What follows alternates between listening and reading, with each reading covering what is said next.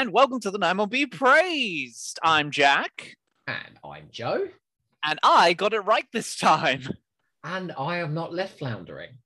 Yeah, that's right. So, you know, we're in a well-worn routine. We're in part three.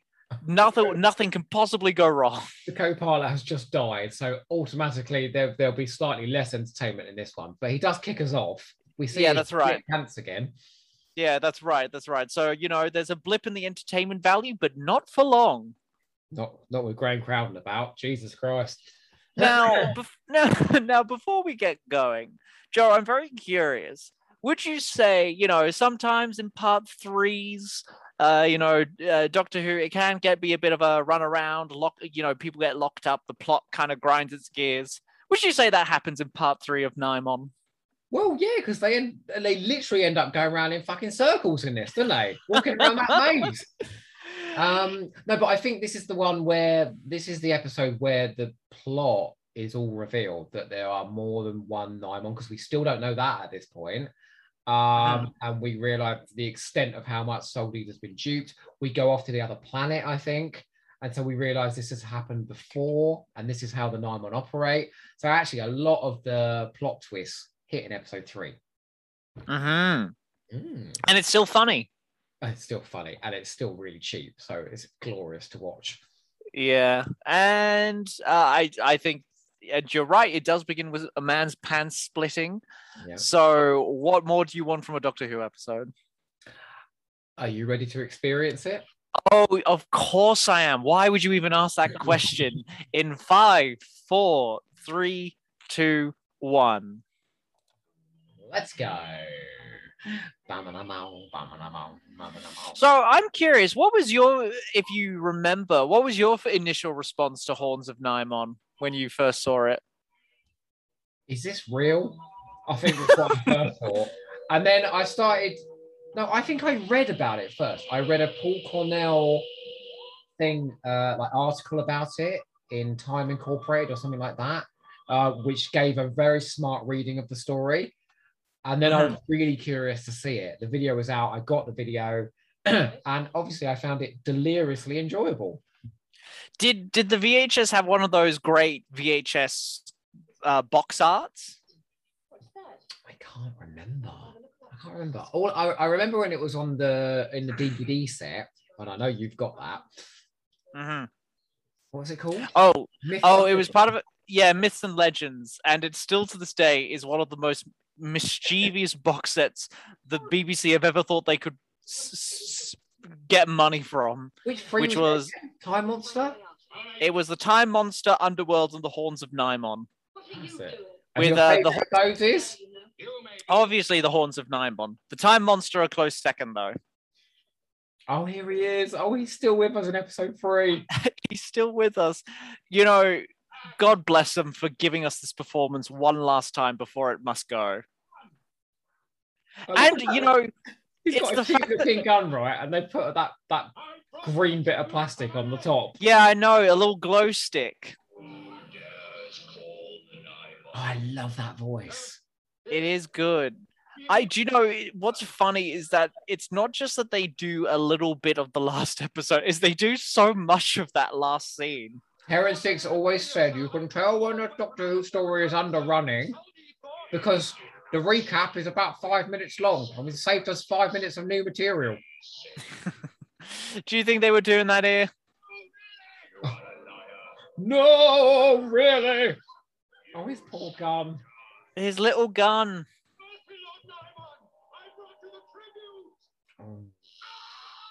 Jack, if you don't get to play the co-pilot at some point in your career, I'm going to consider your acting career defunct. I feel like you just want me to play everybody in the Horns of Nimon. Yeah, in fact, I'm not going to take part at all. You can just play everyone. Yeah, I'll just be a solo script reading. He's doing the Red Rag, isn't he? Yeah, if imagine Heaven Sent, like a one-man show, but it's just the Horns of Nimon. There's a lot of pyrotechnics going off there. That's right. Look at that action.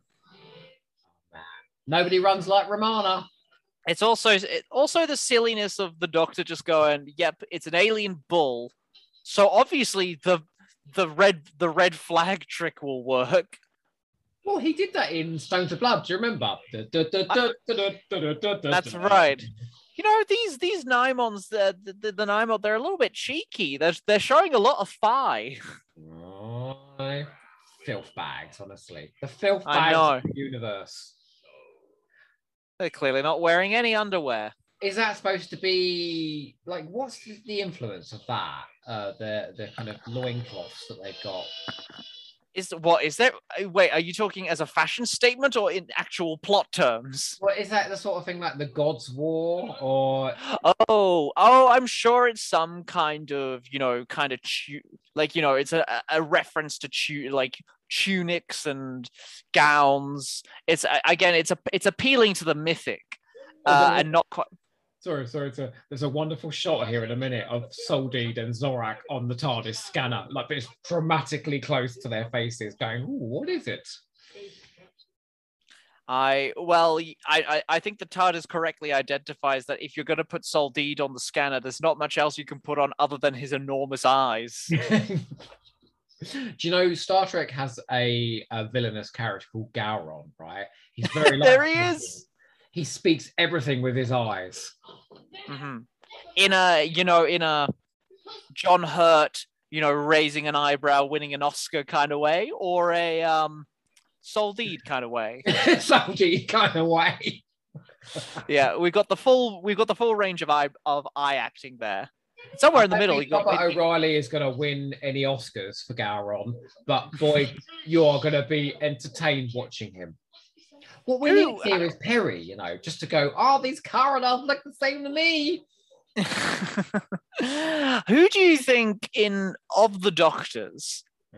Who do you think does the best eyeball acting? Oh, Tom Baker. Come on. Yeah. Okay, let me. Well, Capaldi. I don't know. I was going to say, who's the runner-up to who wins the Tom Baker Prize for eyeball acting? It's probably Capaldi, isn't it? Maybe. Yeah, I mean, he does have those eyes, those eyebrows. Do you not remember his terrifying eyes turning up in Day of the Doctor?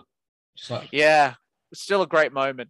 I remember there was a deleted scene on, I think, the complete 12th Doctor box set or whatever it was. And there's a deleted scene which has very little context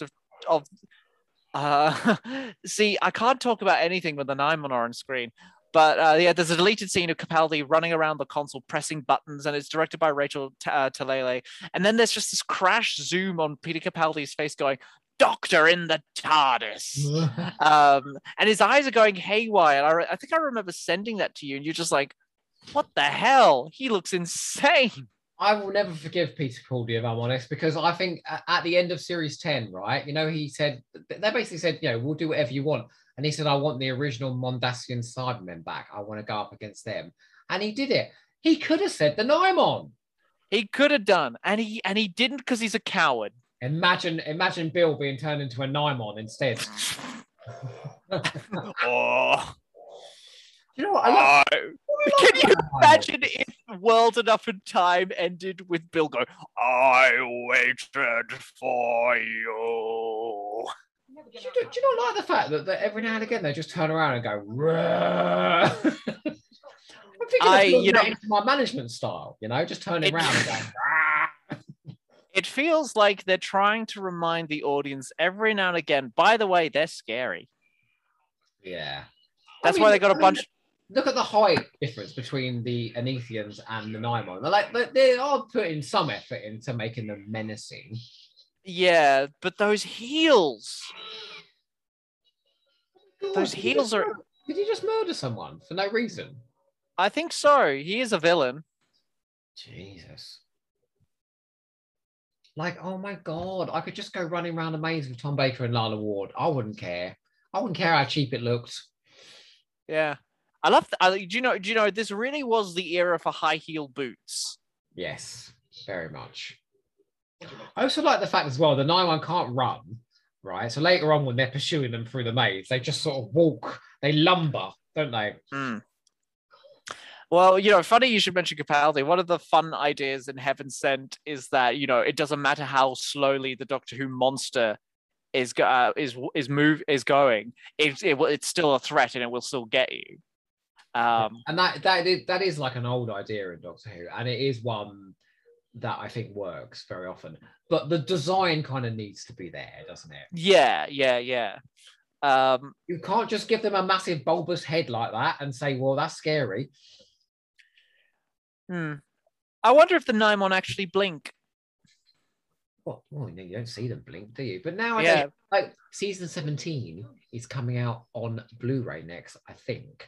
So I wonder if they'll put the CGI on. Wait, hold on. Let's slow down. What are you talking about? Season 17? Yeah. Oh, I know someone in the know. I'm not going to name it any names, but I think they're going to announce it very shortly. And I wonder if... No, they'll CGI City of Death, won't they? Sorry, I'm just processing Blu-ray. Oh, imagine if they CGI'd the creature from Creature from the Pit. That would be amazing. If they remove his phallus, though, there'll be trouble ahead. Do you know? No, they're not going to remove it. Do you know what the effect? Do you know what it's going to be called?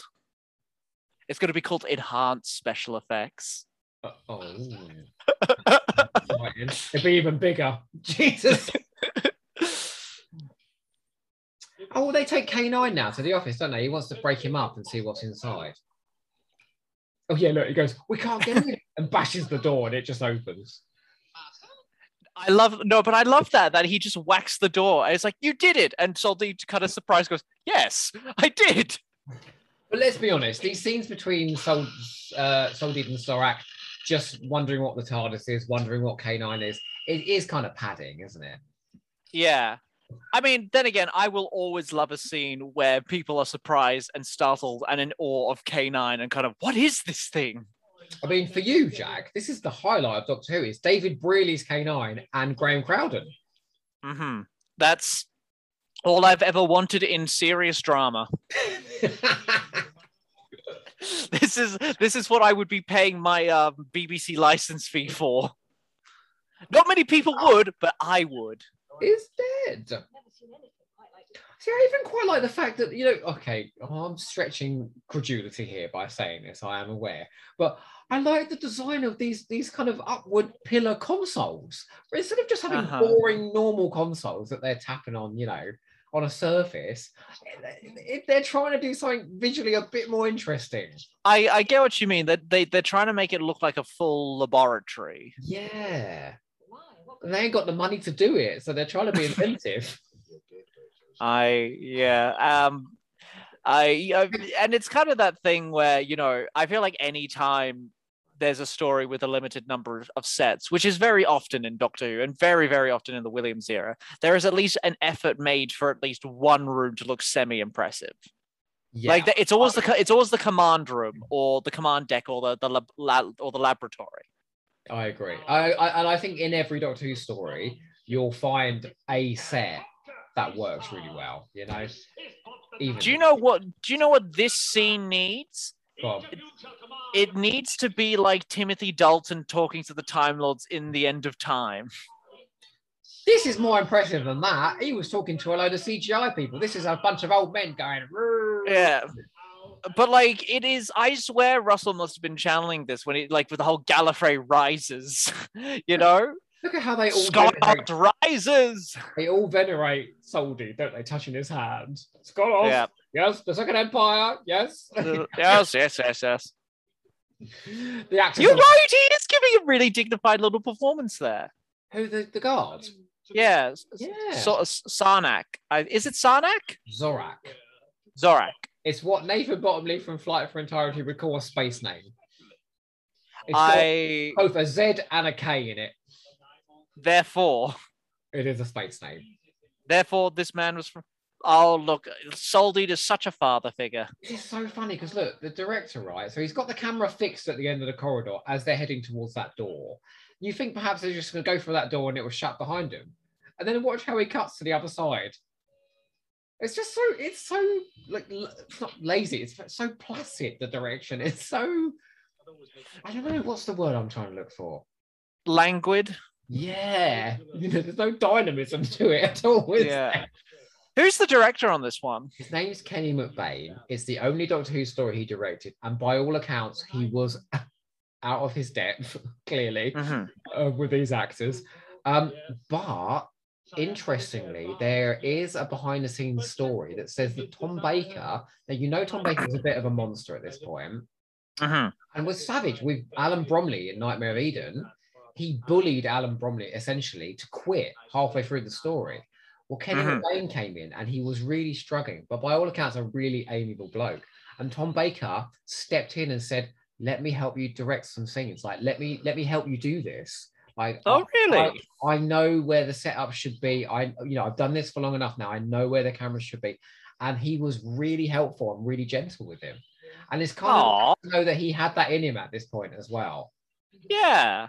I've never heard that story. Yeah, that's rather wonderful. I was told that recently, and then I looked it up, and it's quoted, so I don't know how true it is. But I wonder. That does make me wonder which scenes are secretly directed by Tom Baker. The Soul Dude ones, of course, obviously. But no, it wasn't direction as in he directed. It was just helping him to do setups and things like that, you know? Sure. Yeah, well, Tom Baker always talks about how he was actually quite interested in the technical stuff of filming Doctor Who. Like, he was always interested in the camera setups and how they work and what's in frame, what's not in frame. Alternatively, he could be really savage and say, well, no, we've done it like this 100 times. Like, you know, stop being so boring with your direction. It's nice to know he wasn't all monster, you know? He could... Yeah. Who do you think should have directed this story? I mean, if you were to assign a director to the story, who would you pick? Graeme Harper. I knew you were going to say Graeme Harper. It'd be amazing. It would be so dynamic. Yeah. It'd be like these mad cuts and these huge close-ups on Soul Dude every time he spoke. Yeah, like all these crazy like handheld camera kind of stuff from like Androzani. But it's weird, you know, because Kenny McBain does the Graeme Harper thing in episode 4 when the Nimon are pursuing them through the maze. It's like da da, he's lumbering down, but the camera goes underneath, looking up, and it's the one point where the Nimon actually look quite menacing, and the lights are red. Yeah, that's what Graeme Harper does with his monsters. He always shoots the Cybermen up, the Daleks up. That's the best way to do it, you know, as if we, as the audience, are looking up at this terrifying foe. Also, I just got to say, I love all this stuff with the Doctor and Romana when they're always like sneaking from behind the villains when their backs are turned, and then they all scurry away and hide away in these really obvious spots as they slowly lumber around. I'll tell you what, Jack, Tom Baker and Lalla Ward can sneak up behind me anytime they like.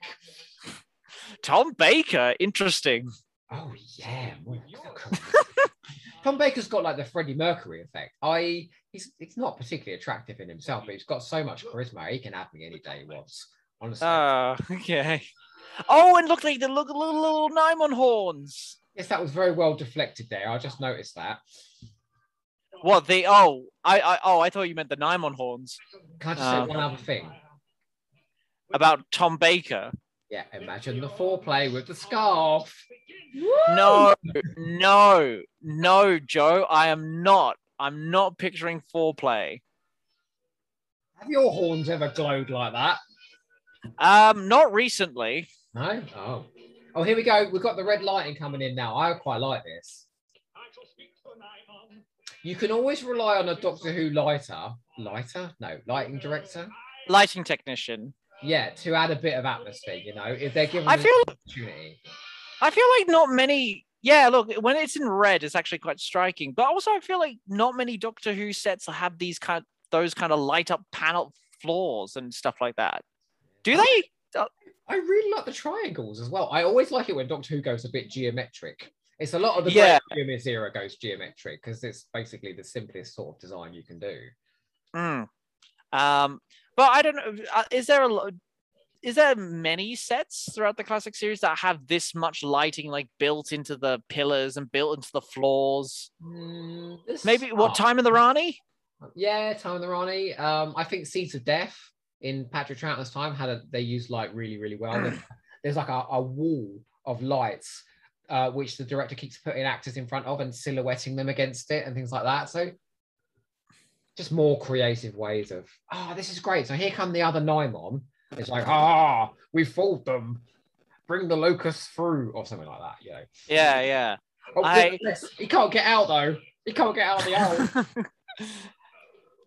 He's been prepping for 3 episodes to get out of that door. So what do you think? What small talk do you think Nimon's... What was that? This is a twist, because we still didn't know at this point that there were more Nimon. Hmm. He said he was the only one, the last survivor of his race. Have you ever had like a conversation in a pub when you and your fellow friends are pissed? Mm-hmm. Frequently. You know, you see these Nimon, the way they're sort of swaying about and talking. Do you think it was a bit like that? I don't think so, because we would faint very quickly. What do you think what small talk do you think Nimon's making those pods? Because they've been sitting in there for like 3 episodes now. How do you feel about the great journey of life? Oh, well, you know, another planet. It was as great as it was yesterday. It shall be greater tomorrow. I don't think, like, this is, we talked about this before, where you have planets in Doctor Who, and the best planets, like Rebos, are planets where you believe that they existed before the story took place, and they went on to exist after the story took place. And I think Skonnos falls away from that. It exists to tell this story, doesn't it?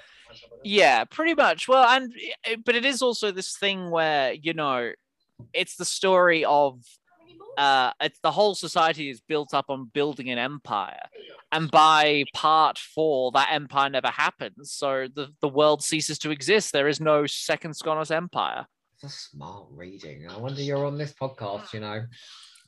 Are you sure about that? Yeah. Do you know, something I've always found amusing is the fact that the Nimon homeworld is never named. Nimos? Nimini? The Nimon... What? Nimini? Oh, no, that's a character from the Web Planet. Sorry. Yeah. Who's Spock again? Nimoy. Yeah, it's Nimoy. I think it's probably called Nimonia. Nimonia. Oh, the Nimon sphere. Have like you the huge sphere. That camera started getting lower. That shot of Soldi there was all shot from below. Yeah, it made Graham Crowden's eyes look even bigger.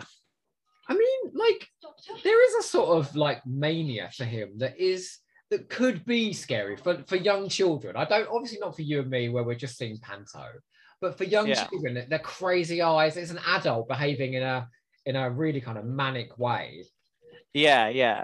I think it is scary between the ages of 1 and 5. Oh my god. Lord Nimon, it is I, Sordid. Do you know what? My cat's called Lord Nibbles. You know where this is going, don't you? Please continue. I just go, Lord Nibbles, it is I, Joe. And how does he respond? Do you know what else I call him? What? I call him Nabil Shaban. How does he? Is he very responsive to those names? If I say the word food, he's just like his dad. He comes very fast when the dinner gong goes. Lord Nibbles, the power complex is ready for you. The thing is cats respond to a certain tone. Obviously not the words, it's the tone. So the second I start talking Graham Crowden, he comes running for dinner. I like that he, much like the Nimons themselves, they've associated Soldeed with dinner. So I think this is a better cliffhanger. I just associate because Romana's in the pod has gone, hasn't she? She was inspecting the pod. She's gone off now. We don't know where. And Soldeed has destroyed the equipment that could get her back. So whilst the actual cliffhanger itself is shit, it's him going, you will die. But she's in danger. Ooh. Yeah. Oh, it's still delightful. Incredibly so. How are we already 3 parts then? Why didn't they make this a 6-parter? All I know is that all the best scenes hit in part 4, and that's quite rare for Doctor Who. Saving the best till last. Jack, we need to quote the entirety of Soldi's death scene. You know this, right? I It is my destiny. Can we just quickly determine now, before we go out of this episode, who is going to be Soldeed and who is going to be Romana? Because I don't mind either. They've both got great lines. I think you have the haughtiness required to be a good Romana. Okay, fine. You brought it on yourself! Oh, my God. They're no... See? They're You've no already... Parasites! You brought it on yourself. She's so good in that scene. Like, she is fucking brilliant in that scene. But you know, how you must have loved it in Romance of Crime when, you know, she's insulting the Ogrons and Lalla Ward's going, "You pitiful, anthropoid."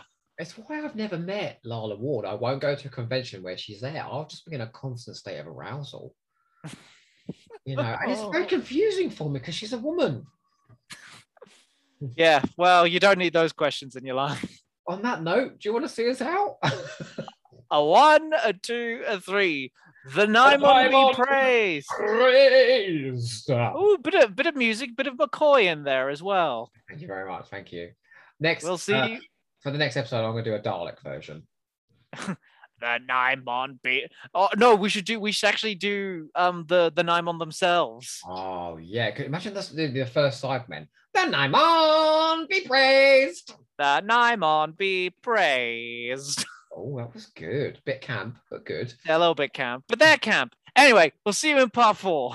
Ta-da! Oh, my God, Jack, I've been